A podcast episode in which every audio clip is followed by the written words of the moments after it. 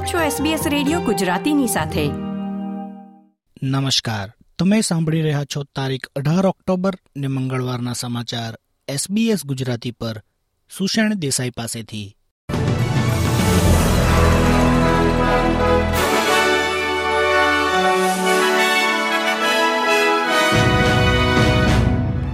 આજના મુખ્ય સમાચાર. આરોગ્ય પ્રધાન માર્ક બટલરે મેડિકેર સિસ્ટમમાં વ્યાપક છેતરપિંડીના દાવાની તપાસનું વચન આપ્યું. ઓસ્ટ્રેલિયાએ ઇઝરાયેલના પાટનગર તરીકે પશ્ચિમ જેરુસલેમને આપેલી માન્યતાને રદ કરી. અને રાષ્ટ્રીય ભ્રષ્ટાચાર વિરોધી આયોગ કાયદાની કેનબેરામાં તપાસ શરૂ.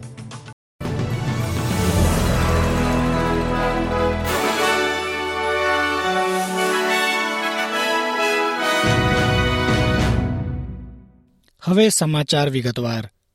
આરોગ્ય પ્રધાન માર્ક બટલરે વચન આપ્યું છે કે મેડિકેર સિસ્ટમમાં વ્યાપક છેતરપિંડીના દાવાઓને ગંભીરતાથી લેવામાં આવશે.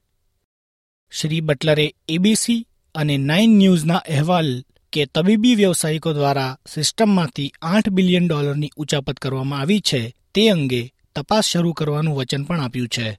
આ અહેવાલો એવો આક્ષેપ કરે છે કે કેટલાક પ્રેક્ટિશનરો એવી સેવા માટે ચાર્જ કરી રહ્યા હતા જે સેવા આપવામાં આવી જ ન હતી અથવા તબીબી રેકોર્ડ્સ ખોટા હતા.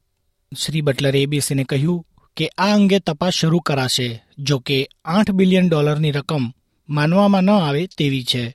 વિદેશ પ્રધાન પેની વોંગે પશ્ચિમ જેરુસલેમને ઇઝરાયેલની રાજધાની તરીકે ઓસ્ટ્રેલિયાએ આપેલ માન્યતાના નિર્ણયને ઉલટાવી દીધો છે. વિદેશી બાબતોના પ્રધાને જણાવ્યું કે જ્યાં સુધી પેલેસ્ટિનિયન લોકો સાથે શાંતિ વાટાઘાટોને અંતિમ સ્વરૂપ આપવામાં ન આવે, ત્યાં સુધી રાજધાનીની અંતિમ સ્થિતિ નક્કી કરવી જોઈએ નહીં. જ્યારે ભૂતપૂર્વ વડાપ્રધાન સ્કોટ મોરિસને એક ડિસેમ્બર બે હજાર અઢારમાં પશ્ચિમ જેરુસલેમને ઔપચારિક રીતે માન્યતા આપી હતી, ત્યારે લેબરે સ્પષ્ટ કર્યું હતું કે તેઓ આ પગલાંને સમર્થન આપતા નથી. જૂન બે હજાર સત્તરમાં ડોનાલ્ડ ટ્રમ્પના પગલાંને આધારે જેરુસલેમને રાજધાની તરીકે માન્યતા આપનારા કેટલાક દેશોમાં ઓસ્ટ્રેલિયા પણ એક હતું. શ્રી વોંગ મુજબ આ નિર્ણય બતાવે છે કે ઓસ્ટ્રેલિયાની વફાદારી ક્યાં છે. રાષ્ટ્રીય ભ્રષ્ટાચાર વિરોધી આયોગ કાયદાની તપાસ કેનબેરામાં શરૂ થઈ ગઈ છે. જેમાં એટર્ની જનરલના વિભાગે બિલની વિગતોને યોગ્ય ઠેરવી છે. એટર્ની જનરલ માર્ક ડ્રેફ્સે ગયા મહિને બિલ રજૂ કર્યું હતું. જેમાં ફક્ત અપવાદરૂપ સંજોગોમાં જાહેર સુનાવણી યોજવાનો સમાવેશ હતો. તે ગ્રીન્સ અને ક્રોસ બેન્ચના સભ્યોમાં એવી ચિંતા ઊભી કરતો હતો કે ભ્રષ્ટાચારના કાર્યોને આ દ્વારા લોકોની નજરથી છુપાવી શકાય એમ છે. જ્યારે અસાધારણ સંજોગો માટે થ્રેશોલ્ડ વિશે પૂછવામાં આવ્યું, ત્યારે એટર્ની જનરલના ડેપ્યુટી સેક્રેટરી સારા ચિડગેએ સમિતિને કહ્યું કે તે કાયદાકીય સંતુલન સુનિશ્ચિત કરવા અંગે છે. ચેરિટી રનર નેડ બ્રોકમેને બોન્ડી બીચ પર ભરચક ભીડની સામે પર્થથી સિડની સુધીની તેની ભગીરથ યાત્રા પૂરી કરી છે. ત્રેવીસ વર્ષીય દોડવીરે બેઘર લોકો માટે નાણાં એકત્ર કરવા માટે સુડતાળીસ દિવસમાં ત્રણ હજાર નવસો બાવન કિલોમીટર દોડ લગાવી હતી. તેણે સપ્ટેમ્બર એકના રોજ પર્થનો કોટેસ્લો બીચ છોડ્યો, ત્યારે દસ લાખ ડોલરને પ્રારંભિક લક્ષ્ય રાખ્યું હતું. જો કે રસ્તામાં આને તોડીને તેણે પંદર લાખ ઓસ્ટ્રેલિયન ડોલર એકત્ર કર્યા છે. બ્રોકમેન કહે છે કે તે અન્ય લોકોને મદદ કરવાની અને પ્રેરણા આપવાની આ તકથી ખુશ છે. ફેડરલ સરકારે વધતા પાણીથી બરબાદ થયેલા વધુ વિસ્તારોમાં પૂર સહાયની ચૂકવણીનો વધુ એક વખત વિસ્તાર કર્યો છે.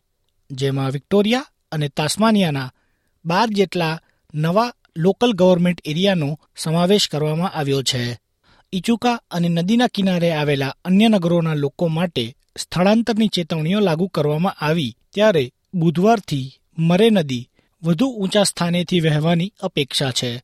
વિક્ટોરિયાના state agency commander SES Jeb Abbott Sky ન્યૂઝને કહે છે કે ઓગણીસો ત્રાણુંના પૂર દરમિયાન ઇચુકામાં નદીનું સ્તર ચોરાણું પોઈન્ટ સિત્યોતેર મીટર નોંધાયું હતું. આ વખતે તે એથી પણ વધી જાય તેવી ગંભીર ચિંતા છે. ઇચુકાના ઉત્તર પશ્ચિમમાં આશરે પંચાણું કિલોમીટર દૂર કેરાંગનું ગ્રામીણ શહેર પૂરના પાણીને કારણે વિખૂટું પડી જશે તેવી ચિંતા પણ સેવાઈ રહી છે. દરમિયાન ન્યૂ સાઉથ વેલ્સમાં સમગ્ર રાજ્યમાં તીવ્ર વાવાઝોડા અને અચાનક પૂરની ઓગણસિત્તેર ચેતવણીઓ જાહેર કરવામાં આવી છે. SES deputy commissioner Sean Kearns Moama ક્ષેત્રમાં હજારો લોકોને અસર કરતી વોચ એન્ડ એક્ટ નોટિસને સલાહ આપે છે.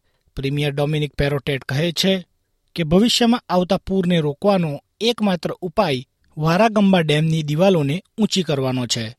તે કહે છે કે આ પ્રોજેક્ટ શક્ય તેટલી ઝડપથી શરૂ થવાની જરૂર છે, કારણ કે ભવિષ્યમાં વધુ આપત્તિજનક ઘટનાઓની અપેક્ષા છે. આજના સમાચાર સમાપ્ત થયા. ધન્યવાદ. આ પ્રકારની વધુ માહિતી મેળવવા માંગો છો? અમને સાંભળી શકશો Apple podcast Google podcast Spotify કે જ્યાં પણ તમે તમારા પોડકાસ્ટ મેળવતા હોવ.